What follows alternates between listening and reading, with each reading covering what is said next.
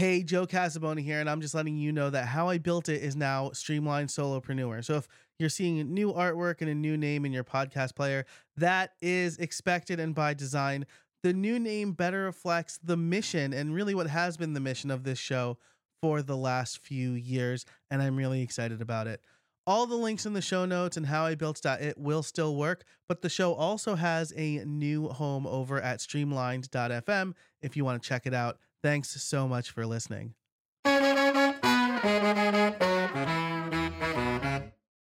Just because you're a government organization doesn't mean you can't have a little personality.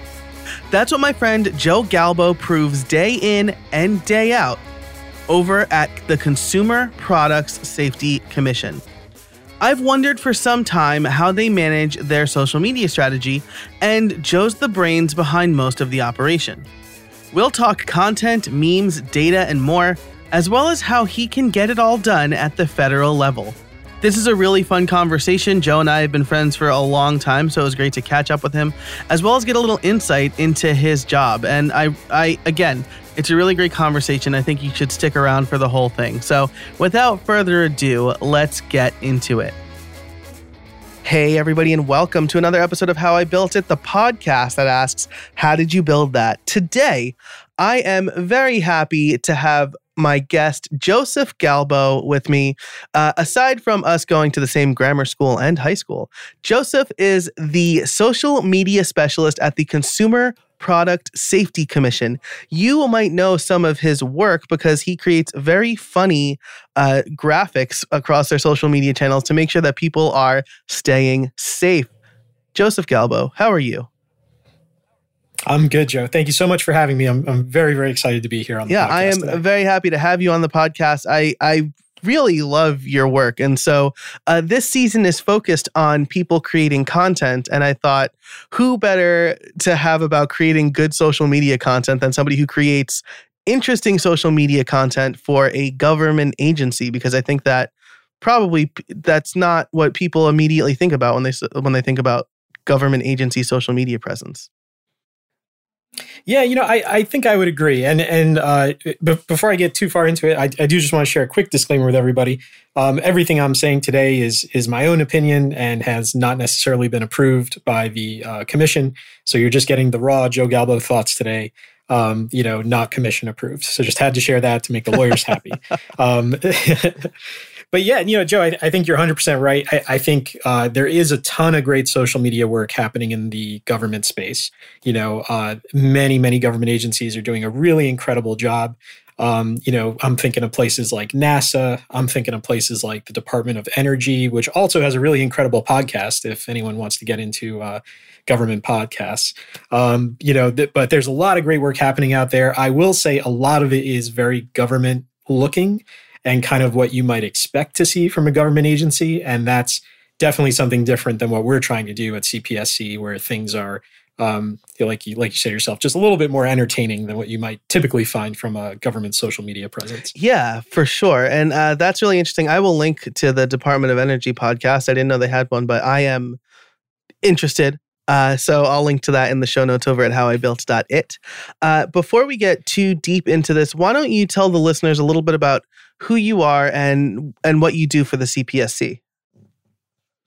Sure. So, uh, real quick, the Consumer Product Safety Commission, if, if you're not familiar with us, uh, we're a federal regulatory agency. Uh, we regulate about 15,000 different kinds of consumer products, and that's everything from ATVs to toaster ovens to clothing uh, to hardwood flooring to playgrounds to, you know, if you name it, there's an excellent chance it falls under our jurisdiction.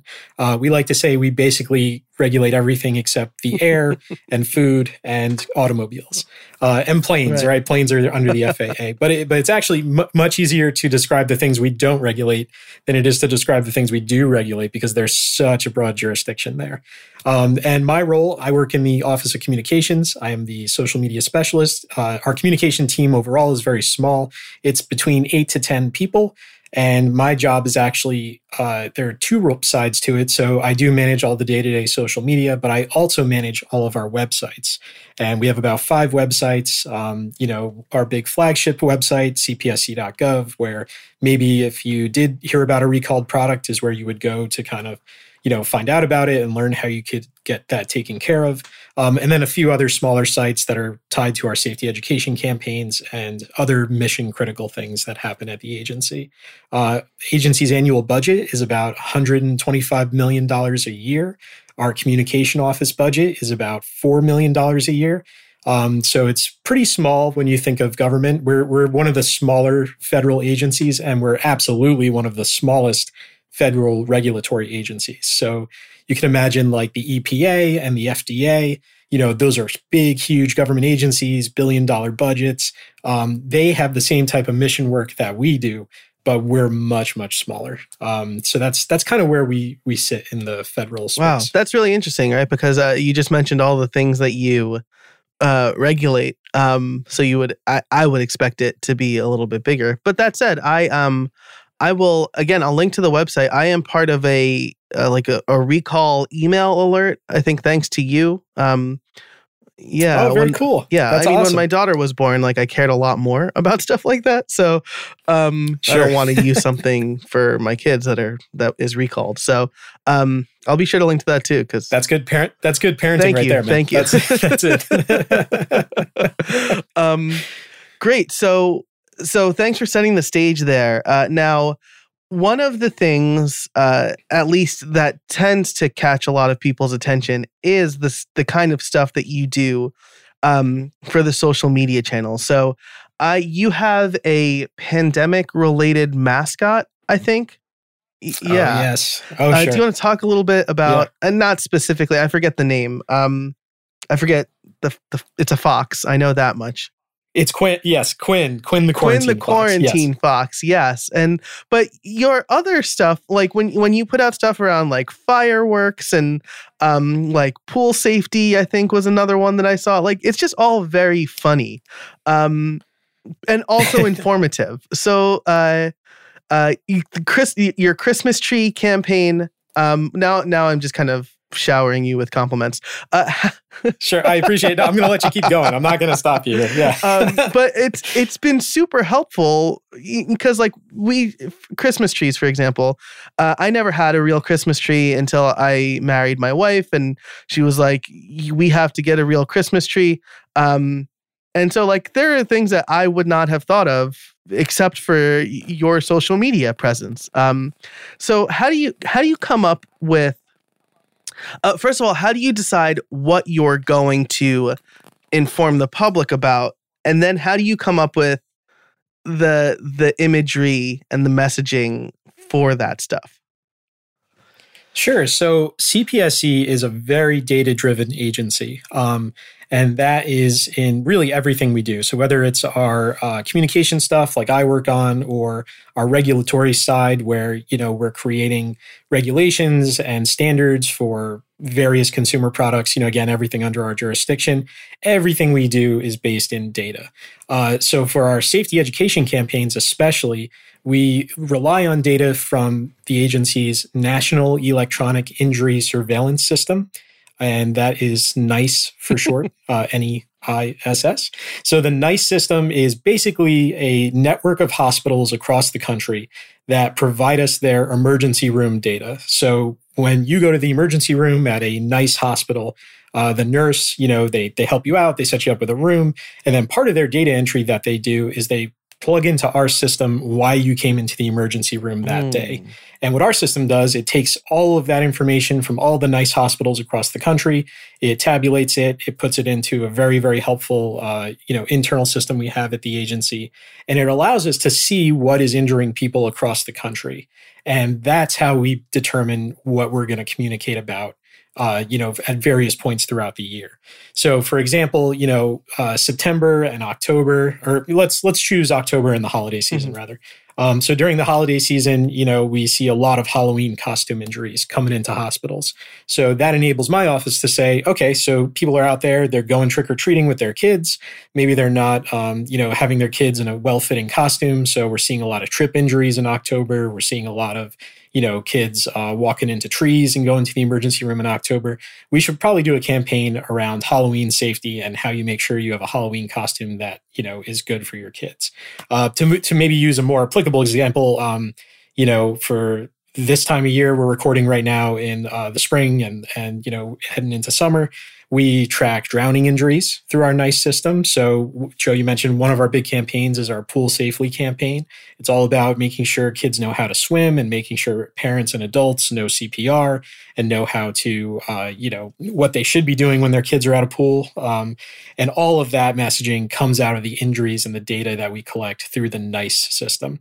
So that's kind of how we decide what we're going to message about. We just look at the data, and if the data tells us Americans are hurting themselves through, you know, from these products that are under our jurisdiction, we create messaging about it. Uh, the second part of your question there, you know, so how do we how did we decide to come up with this creative approach for our social media? That was really about me kind of taking a look at what other federal agencies were doing, what other regulatory agencies were doing on social media, and trying to come up with a way for us to stand out. You know, we, we again, we're a small agency. We don't have a huge dedicated social media budget. Um, actually, until this year, we had practically no budget for doing any type of paid social media advertising at wow. all. Um, I use a stock photography account. It is the cheapest stock photography account that can be afforded. Um, you know, I have uh, I do all the Photoshop work myself. I you know I create all the social videos myself. So it is truly a one st- like one person show uh, on a cheap cheap budget. Um, so when you're in that type of situation, you know, create creativity is really your mm-hmm. ally. Mm.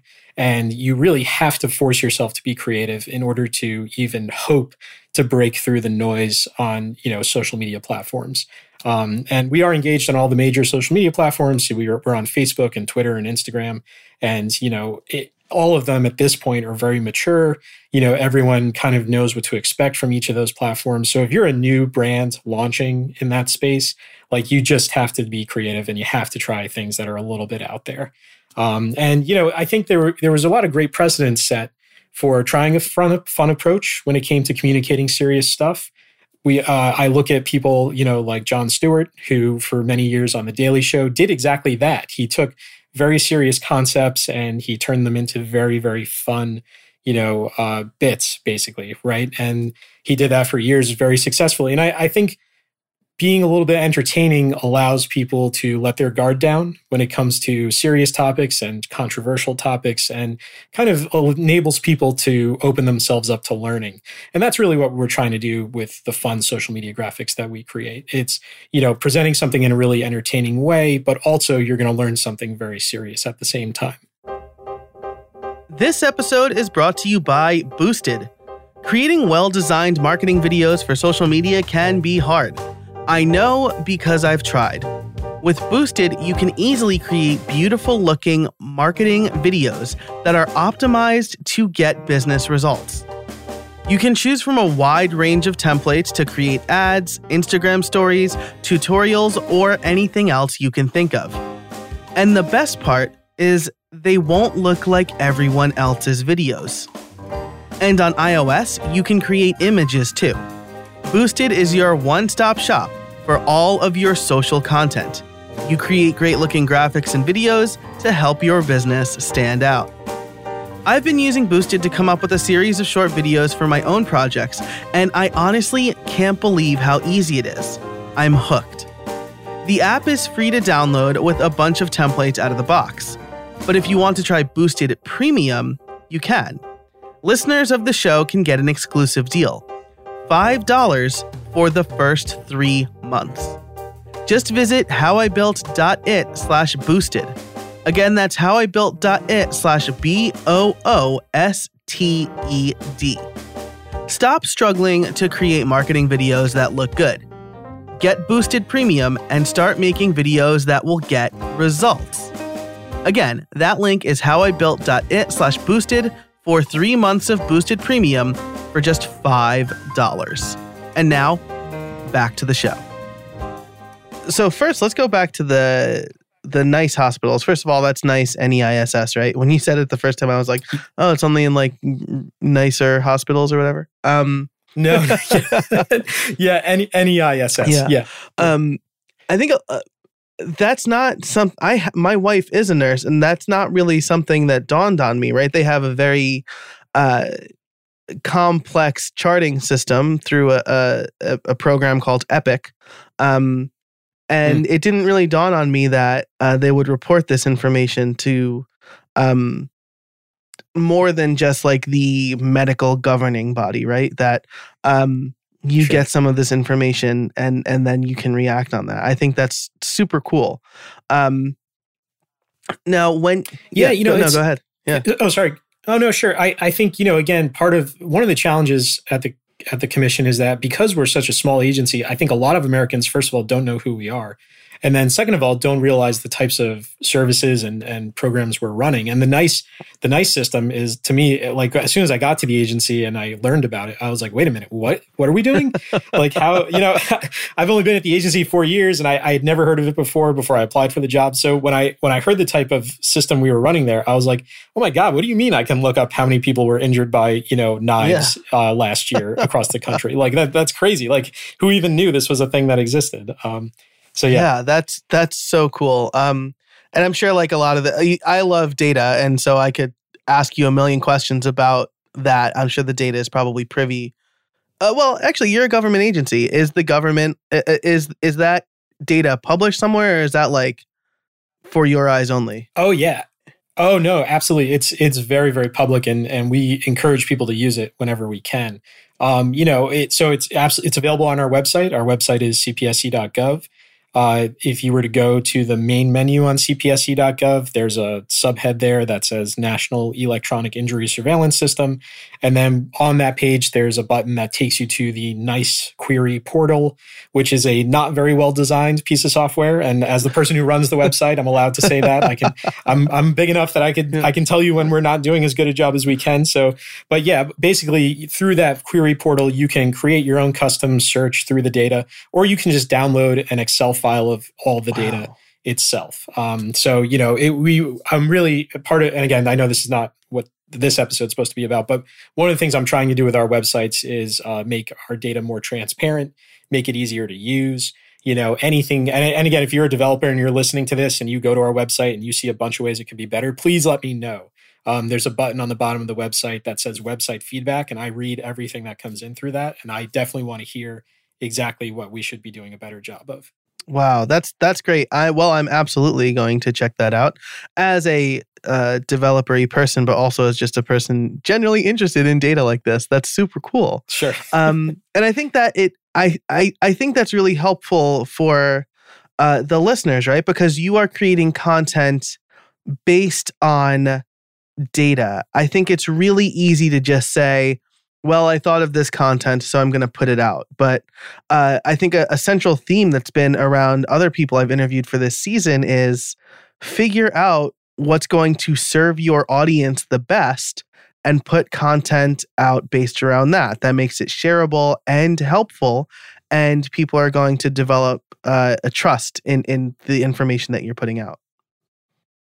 Yeah, absolutely. And and that's exactly what we've seen, Joe. You know, so so the fun approach, you know, when I first kind of um, brought this up to my supervisors and brought it up to our senior management, th- that was a big concern was that if we do this kind of fun social media approach, it'll somehow harm the credibility of the agency. And one of the incredible things that I saw as soon as I was able to get people over that idea was how many people on social media started reaching out to us saying, I actually trust you guys more because this is how you're presenting the information to me. Because you're presenting the information to me in a way that I find entertaining, in a way that I find useful. And I think that is what people are looking for, you know, especially when it comes to establishing trust with, with a, whether you're a federal agency or, or a company or whoever you are. Um, you know, they want to see you trying to meet them where they're at. And that really, really starts with knowing your audience and understanding your audience as best as you can. You know, and for me, that that's supposed to be all 350 million Americans. If you're a business owner, you know, obviously you you've hopefully already thought of thought of who your target customer is. And you know, this is this is the type of thing that's tried and true. You know, you have to understand your customer base as well as you possibly could, using all the data applicable. You know, uh, and for us, it's actually I actually feel like my job as far as understanding Americans and and what's hurting them is fairly easy because we have a great data system that helps me do that. You know, the average business person might not have that. You know, you're going to have to read a lot. You're going to have to maybe do your own focus groups. You're going to have to get out there and, you know, see what your competitors are doing.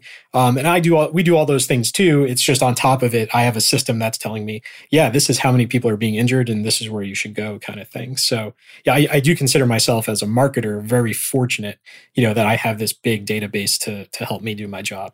Yeah, absolutely. And, and right. Finding good sources of data is so important. I'll link to an episode uh, I did of this show with uh, Ron Giselle, who talked about taking advantage of Google Analytics, which is free, and what you can learn about what your customers or your uh, visitors are doing on your website. And then that just any information more than zero will help you hone your message.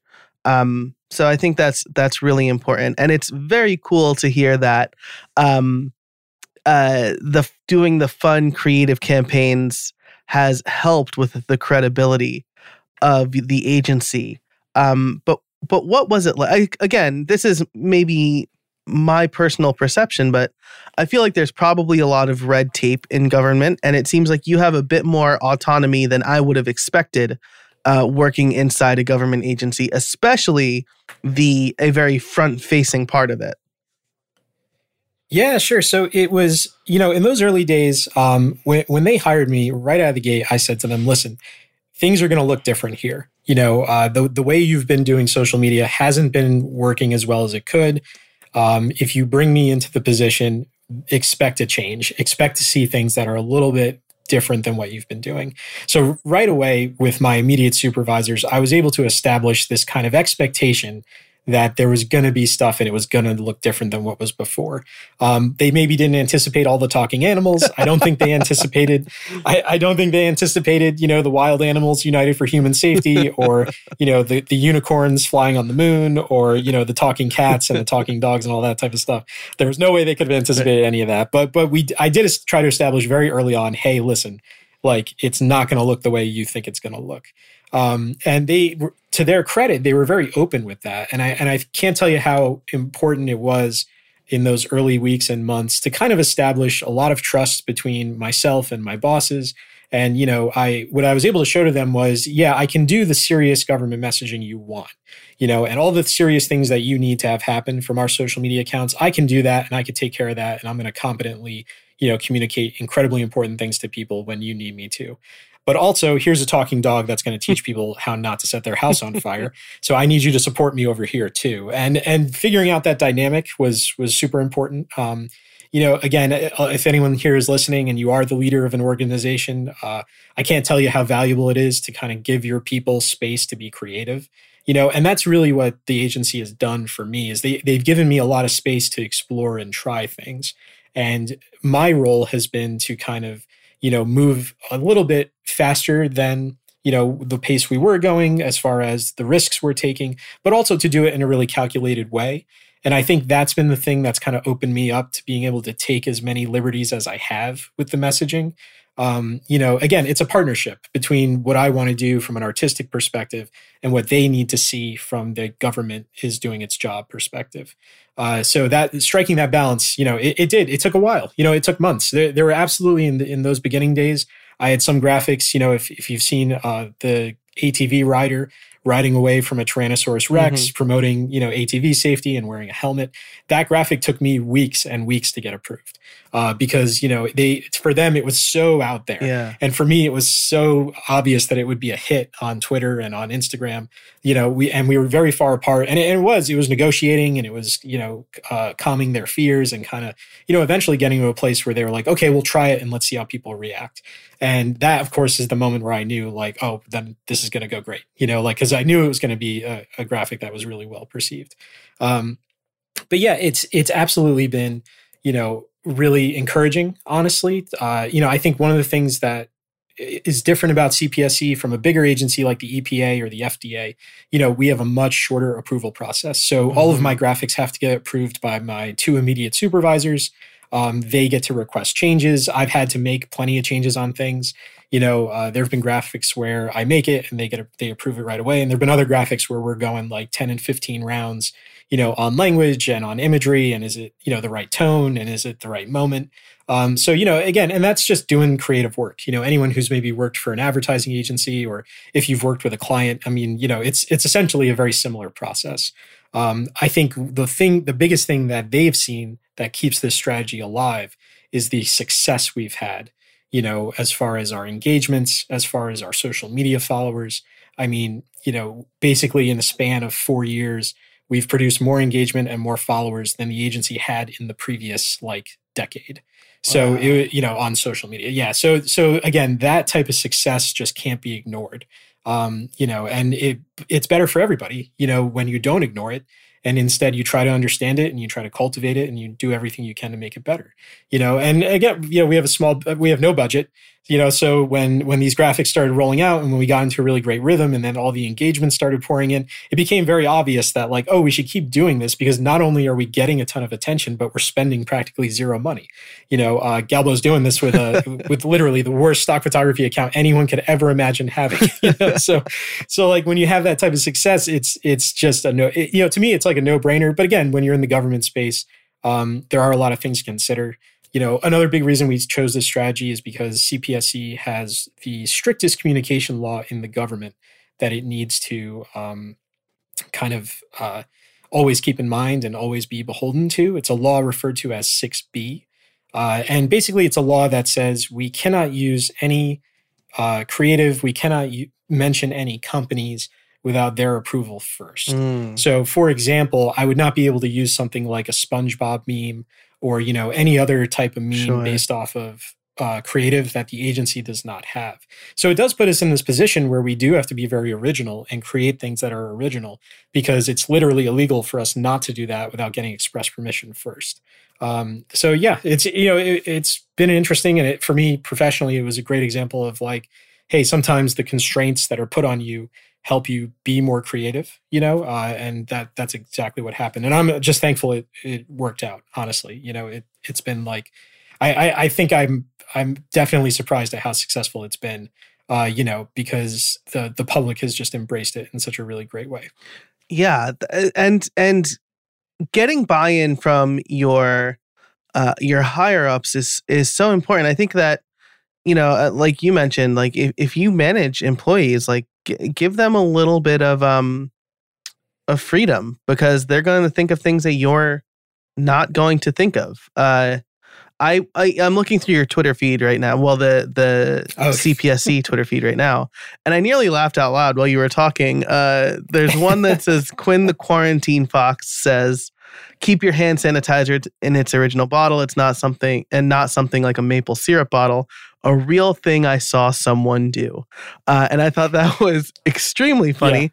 Yeah. Um, and it, uh, yeah, well, yeah. so that that's a true. So you know, at this point, uh, I've been running the agency social media for for four years now. So I'm at a point where, uh, you know, my close friends, like if they see something that they think I would find interesting, they'll they'll send me a picture of it. So someone literally sent me a picture of I think it was their grandmother had taken hand sanitizer and put it in a maple syrup bottle, you know, and it, and it obviously it didn't look like maple syrup, but there it right. was. If, if you weren't paying attention, you could have e- just as easily grabbed the maple syrup and squirted out some hand sanitizer yeah. on pancakes. Yeah. Um, yeah. So that, that's, that's a good example of a real life scenario. That's, you know, that, uh, yeah. That's phenomenal. And, uh, I, I will say like having containers, uh, clearly different and, and marked is good. You know, my dad, we were at IHOP one time and my dad poured coffee on his pancakes because he thought it was.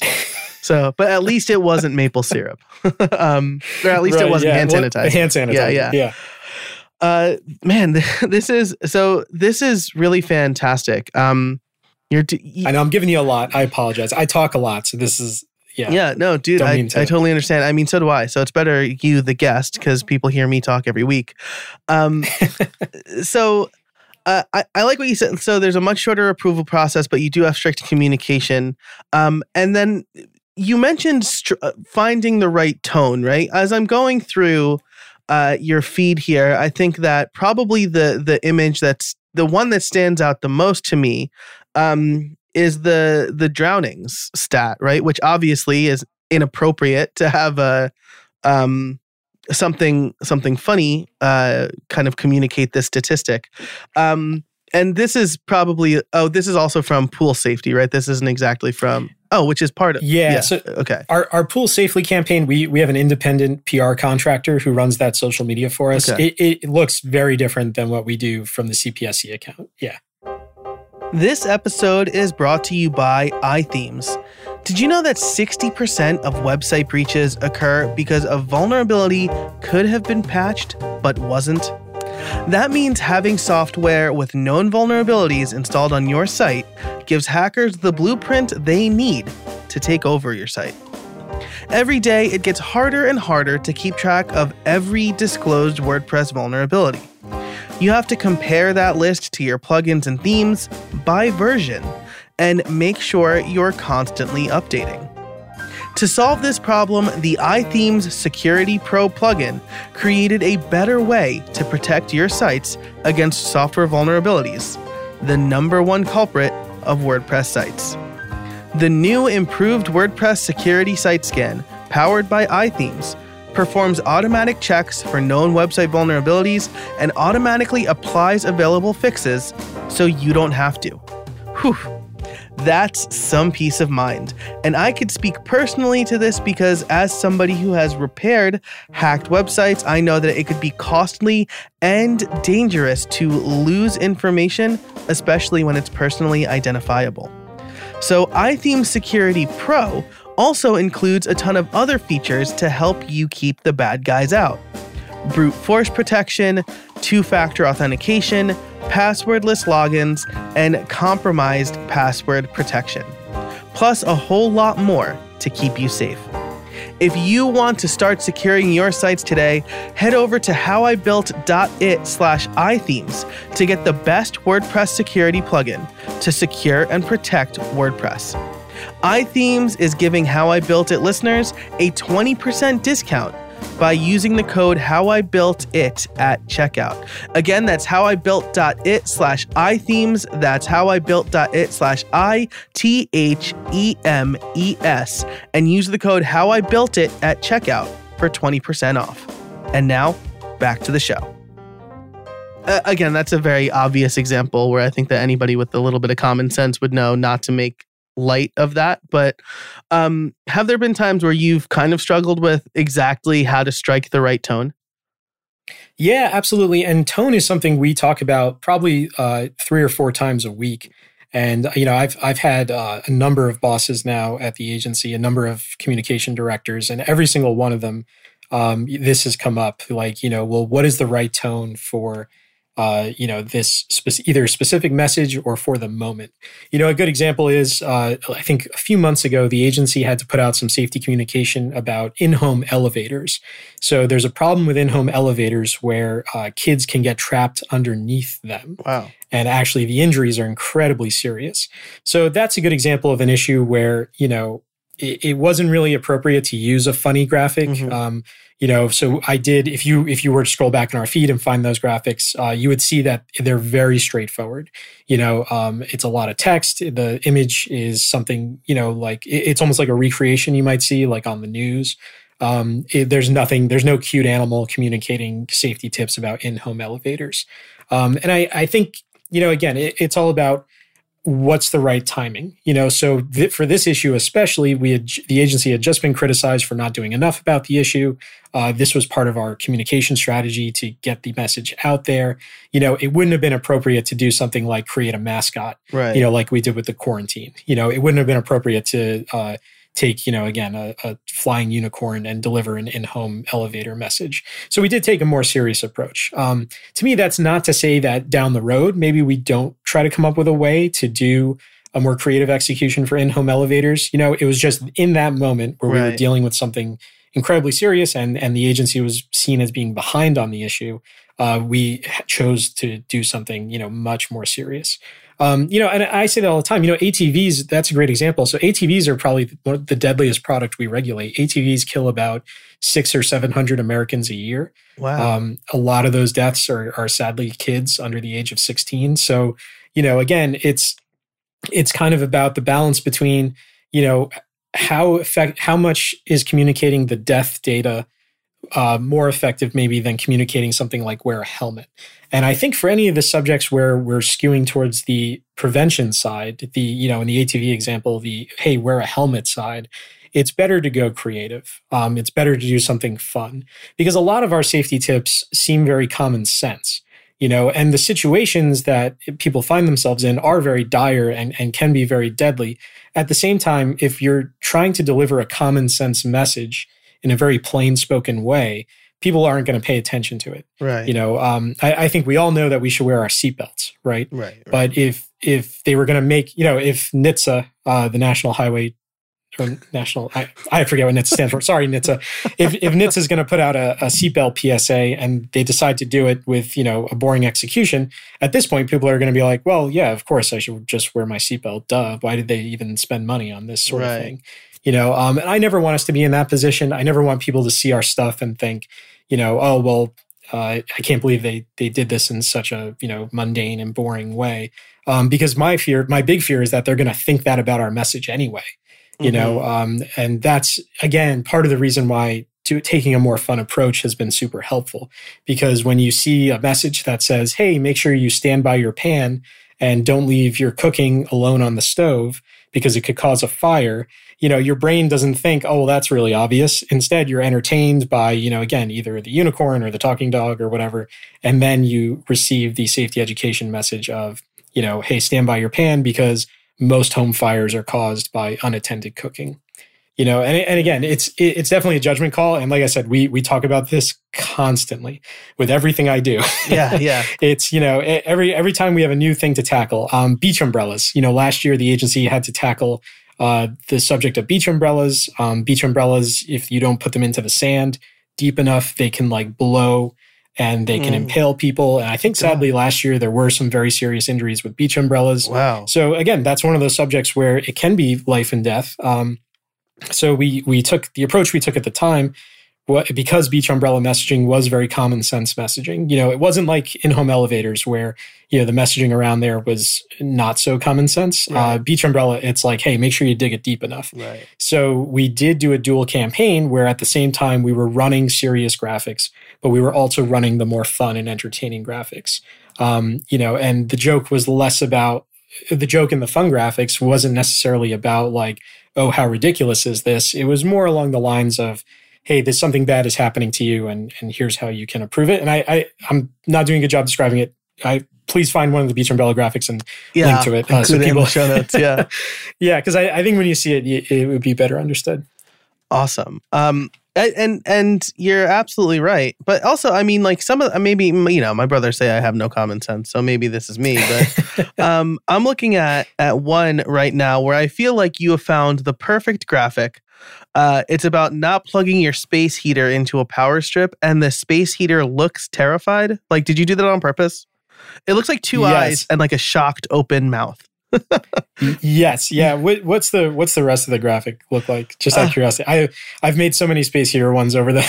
yeah, yeah. The so this is one. It's with Quinn the quarantine fox at the top. It's orange. the The text is blue well it has a blue background um but it's a white space yes, heater with yes, the yes, two knobs that look like eyes and uh the actual heating part looks like a mouth and like you've positioned it so that it looks like it's like terrified uh, which is i yeah, think really I, funny Absolutely. Yeah. One thing I try to do, I do try to take products and and turn them into different things. So we have a whole series. Actually, it's promoting the NEISS system itself, where we have products uh, attacking cities as monsters. um, you know, I have I have one graphic where a portable generator has been turned into a leviathan and it's being chased by a pirate ship. We have another another series of graphics where the products, uh, you know, again are like turned into spaceships or, you know, yeah, any, you know, I, I do try to uh, take people outside of the normal world a little bit. And I think taking products and giving them human qualities is a really fun way to do that. You know, yeah. So the space heater that looks a little scared, you know, yeah. or the again the coffee pot that's attacking Dallas. Um, you know, those those are the kinds of things that I, I think people appreciate. And I and you know, I, I do love product design and I, I love products. Um, you know, one of the one of the reasons I even looked for the position at CPSC was because once I found out what they did, I was like, wow, this is a really great way to maybe find a new appreciation for you know the stuff I own and the stuff I like to read about. Um, so anytime I can have an opportunity to take a product and have a little fun with it, I I always try to do that. Yeah, that's that's great. And uh, for my own notification now, why shouldn't you plug a space heater into a power strip? Because this is the thing. I'm like, maybe it's common sense, but I have no idea why. Sure. So Lifehacker actually wrote a really great article about this, I think three or four years ago, that's still perfectly relevant. Um, space, so space heaters and power strips, the power load is not always, um, you know, equal between them. So basically what happens is you're asking the power strip to do too much and mm. it just hmm. explodes and it, it explodes wow. in a glorious glorious fashion. Yeah. Oh my so gosh! If you, if I'm looking up, at pictures right now. yeah, I was gonna say you should definitely Google some photos of this because it, it's kind of gnarly. You know, the thing just kind of blows up, almost like a lithium ion battery uh, when it, it, it, like expands. You know. Mm-hmm. Um, yeah, yeah, yeah. It's it's pretty crazy looking stuff. But again, it's the type of thing most people don't think twice about. You know, right. I mean, in my whole life, I probably was plugging uh, space heaters into power strips, not even thinking about the power load between them. You know, and and again, that's it, it, CPSC, it's an agency based in science. And, and when you get into the standard side of what we do, you know, our scientists are really in depth on this type of stuff. Um, you know, and there's a lot of engineering involved, obviously. Uh, you know, again, if you're a person who loves science and, and you've always thought like, oh, I wonder what it looks like when you're trying to, you know, do science in regards to products, uh, really go to our website, take a look at our stuff because, you know, we produce reports about incredible, incredible things um, very engineering heavy, obviously, but also, you know, from epi- an epidemiology standpoint, especially with our injury data, super, super fascinating reports. This episode is sponsored by CircleCI. Whether you're on a development team, manage a development team yourself, or you have a business that relies on working software, a good process is so important to making sure you're creating high quality work. Continuous integration or the ability to check and manage code automatically can help you and your developers streamline the process in a big way. And CircleCI is here to help. Designed for modern software teams, CircleCI's continuous integration and delivery platform helps developers push code with confidence. Trusted by thousands of companies, from four person startups to Fortune 500 businesses, CircleCI helps teams take their software from idea to delivery quickly, safely, and at scale. Visit howibuilt.it slash circleci to learn why high-performing DevOps teams use CircleCI to automate and accelerate their continuous integration and delivery pipelines. As someone who's worked on big coding projects for big companies with distributed development teams, I can tell you that continuous integration tools have helped us make sure we deliver working code to our clients. It helps instill trust in our team, and it lets our team focus on solving new problems instead of dealing with the same ones over and over again. So once again, learn how CircleCI can help you and your business at howibuilt.it slash circleci. As a special bonus for How I Built It listeners, CircleCI is having a virtual raffle where you can win a pair of the newest Sony noise canceling headphones. Improve your team's processes and enter for a chance to win at howibuilt.it slash circle CI. That's C I R C L E C I. And now, back to the show. As we come up on time here, I, I want to ask you um, and I haven't I haven't really prepped you for this question. So just like things that have worked for you, what are some tips that you can give to listeners about creating um you know some some unique content? And and obviously we can't guarantee it's going to stand out but obviously what you're doing for the agency works really well for you. So what are some tips that you can give the listeners Sure. So I'm I'm deep into pop culture. Uh, you know, I I love movies. I love TV shows. I love comic books. I I read everything and I try to experience everything I can. You know, um, and actually, a lot of my graphics, if you were to look at them holistically, have a very Spielbergian quality to them. Um, nice. It's a lot of yeah. It's a, it's a lot of epic imagery. It's a lot of like you know War of the Worlds type things. Uh, you know, and I and I think that's where I pull inspiration from. I, I try to learn from other artists and other creators. Um, you know, I'm not deep into Reddit. I'm not deep on Imgur. Uh, I'm mm-hmm. not deep into meme culture, honestly. And it, it's kind of funny because a lot of people have looked at our stuff and been like, wow, look at these crazy memes this guy is producing. Yeah. Uh, you know, it's, and uh, for me, I mean, I guess they are, you know, and I, I have described them as safety memes in the past, uh, but it's not like my goal. You know, my goal is to just create a great graphic that people will find entertaining.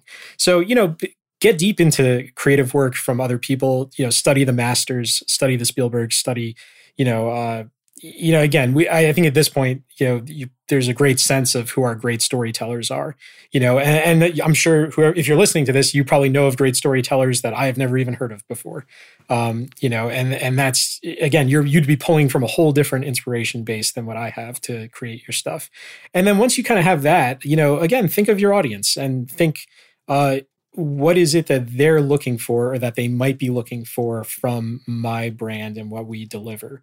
You know and that's going to be different from for everybody. Um, but i think kind of approaching it from this perspective of hey i have to be entertaining first and then sell a product or i have to be entertaining first and then educate people. That to me was the big the big change uh, you know when it came to my thinking about our strategy. This idea that i'm not just involved in public health or public education i'm also partially being an entertainer you know and that's how we're going to accomplish our mission best yeah, I wow, I really love that. Be entertaining first, and and uh, hook hook your audience. M- more importantly, right? Your your audience, like you said, they're looking for something. They might be looking for something, and they're not immediately just going to go for the sale. You need to convince them that you are worth their time, and no matter what you do, uh, or no matter how you do it, just keep that in mind. Exactly, Joe. Yeah, you know, and, and again, my my job every day I come to work and I say to myself, okay, no one cares about the Consumer Product Safety Commission. No one's ever heard of us. No one cares about what we do. How can I make people care? And I think taking that type of, you know, uh, hey, we're starting from scratch, we're starting from zero approach has has again just been tremendously helpful because it, it, changes your whole frame of thinking. It puts you in a position where you say to yourself, okay, my future customers or my future audience don't actually need me and don't need anything from me. So how much harder can I try to make myself relevant to them? Um, and and again, that it, it just it helps put everything into you know a much clearer perspective as far as strategy goes. Man, I love that. That's because because it's absolutely true. You read marketing pages right for small businesses. I'm guilty of this too. And you talk about like we did this with just like the best material or I coded this with the latest programming language. Nobody cares about that. Like nobody cares how you made it. They want to know how it's going to help them. Yeah, yeah, exactly. Yeah. And and you know, again, for for us, especially at the agency, you know, I always try to put the public first, and I try to put, you know, I I have a lot of things because I work for the government that you know I don't have to think about. So we don't have a profit line. We don't have mm-hmm. you know shareholders. Um, all we have is the American people and our congressional representatives who you know oversee us. And my goal is to do a great job for the American people. You know, and if I'm seeing our engagement numbers go up, if I'm seeing our follower numbers go up, you know, those are the types of KPIs that tell me, hey, you know, I'm we're doing okay. Um, and, and, I know we're, we're coming up on time, but that's a whole other discussion we could have about KPIs and the types of things you should be measuring. Uh, you know, again, getting back to your earlier point about Google Analytics and and how you can use data wisely. Um, you know, it's so easy these days to to take a look at data and leverage it to help your own business. So the more you know about it and the more you learn about it, uh, the better off you'll be are you'll be overall. Yeah, love that. I'll have to have you back on the show. Uh, but for now, I do need to ask my favorite question. And as I've said previously on the show, this collides a little bit with the tips for listeners, but I've asked it in every episode. So I need to ask it of you. Do you have any trade secrets for us? And this is not like government secrets, honestly, but something that works for you uh, that you think is helpful, but is not said enough. You know, I, I think I, I think challenge it's it's not really a trade secret. I, I think but I do think being self-critical and being open to criticism and being your own worst critic, it, the importance of that cannot be overstated. Uh, no one is harder on my work than me. Um, even when I create something that does well, I still spend time picking out the things about it that are awful, the things I would have done differently, the things I would do differently if I was a more talented designer, if I had, you know, if I had more resources, if I had more time. Um, you know, and and when you do that type of thing, what it does is when you do have to face public criticism, either from your bosses or, or you know, in, in my case specifically, the general public, it puts you in a position where there's not really much else awful things people could say. Yeah. Because because you have already you have already picked your own work apart to the point where um you know you know exactly how it could have been better. Uh and you know and i think the other thing uh, that a lot of people have woken up to especially recently given the the protests and and everything that's happened with george Flo- george floyd um you know i'm a i'm a straight white dude you know who has lived his life with a ton of privilege um, and my perspective is, you know, cloud, clouded by that. Uh, so one thing I am working on now for myself is trying to find ways to uh, expose myself to to different works, to you know, again, different creators, who, people who do not look like me and did not grow up, you know, in the type of environment I grew up in, so that I can learn more, certainly, but also in my work that's meant to, you know, reach 300 million Americans, make sure I'm representing those people as well, you know, and and not skewing my work towards you know my worldview, which again has been frankly very limited, you know, from where I grew up and the type of person you know I am. Uh, so I, I, think that is probably the biggest shift we're going to see, especially in advertising over the next few years. You know, uh, diversity has always been a big talking point, but I don't think um, communication professionals on the whole have done as good a job at truly implementing like what you can learn from a diverse team mm-hmm. into actual work. And I think a few companies have done an exceptional job. I don't know if there's any government agency that's truly done an exceptional job, but I, I think there's a new appreciation for that now. And there's a new appreciation for what different people can bring to you know a communication environment and I, am excited actually to see where we go with that because i do think it's absolutely what should be happening in the present and will be play a huge role in the future yeah, I I agree wholeheartedly uh, with everything you just said. Being self critical and open to criticism, I think that um, there's probably you know again I feel that there's a little bit too much weight on let's make everybody feel good. Uh, and and you know I, I think people say like facts over feelings, but um, you know I think that criticizing your own work and being open to criticism will make you a better person. Just like being open to other perspectives and having the hard conversation will make you a better person with a better perspective where you can more effectively communicate to other people. So, um, everything you just said, I, I agree wholeheartedly with. And I think it's really important. As someone just like you who grew up basically in the same town who had this pretty much the same exact upbringing as you. Yeah. yeah, it's it's funny to have left uh, where we grew up from and and to have lived in different areas. And you know, they I, there's that saying, uh, you truly don't know a place until you you leave it. Um, yeah, and I've I've certainly had that uh, feeling a lot over the past yeah. Uh, you know few years. Um, but yeah. but yeah, Joe, you know, it's uh, again, I, I forget who said it. Uh, one of the the advertisers, the one of the great advertisers working today, said, um, you know, you want to be passionate about your work, but you don't want to take it personally.